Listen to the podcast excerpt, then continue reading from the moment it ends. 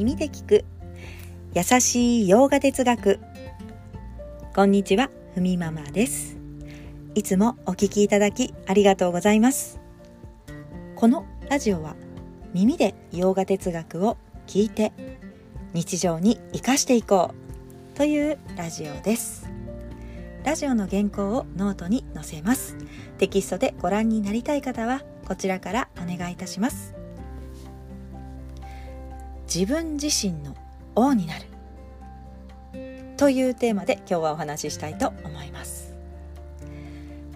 感覚器官を収め行動器官を収めて自分の道具をコントロールする。と自分自身の王になる。感覚器官というのは五感ですね。見る聞く触れる味わう嗅ぐ匂いですね。行動器官は5つの行動です。口これには話すや食べることが入ります。手何かを持つこと。そして足。そして排泄生殖。というふうに。行動器官の中でも口ってなかなか難しいですよね。話すことは楽しみにもなりますが思いもよらず口から出てしまってとかついいつもの癖でとかね、まあ、感覚や行動期間自分の道具をコントロールすると自分自身の王になることができるよと、まあ、意志のもとに収めて動かせることができる人。意志のもとに行動できる人は出家という道を通った人よりも心が磨かれると言います、まあ、どこにいても変わらない。ヨガ経典バガバットギーターの登場人物アルジュナは出家すれば目の前の戦いをしないで済むと思っています、まあ、目の前は戦場ですが俺を出家させてくれと。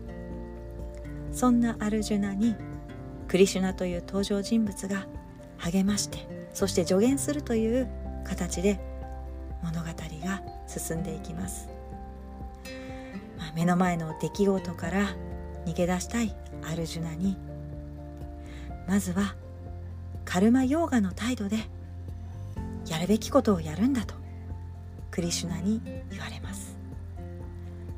カルマヨーガですがカルマというのは行いという意味がここにありヨーガというのは態度。行いの態度を前向きな姿勢でというふうに言うんですよね。まあ、カルマヨーガをすることでどんなメリットがあるの？ということですが一つ目は心の浄化。心を落ち着かせ常に穏やかな状態に。そして2つ目は人格の統合バランス。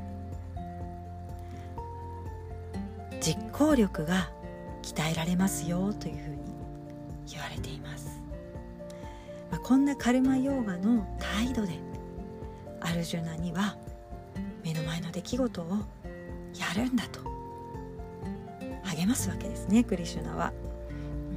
そしてねカルマヨーガの態度でやった時にポイントが2つあります。まあ、そういった形で行いをする時は、まあ、目の前のことは今自分がなすべきことだとまず受け入れるそして2つ目は、まあ、結果を受け取る時なんですけれども目の前のことは全て贈り物だよというふうに思って受け止めるということですね。この2つをすることで学びがあります。私たちにとってそれは学びに変わり心が磨かれるということなんですね。私たちの道具をコントロールし目の前にある出来事カルマヨーガの態度で行うことで私たちの心が磨かれます。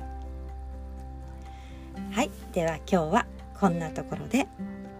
今日一日も皆様にとって素敵な一日になりますように。耳で聞く優しい洋画哲学ふみママラジオご清聴ありがとうございました。バイバーイ。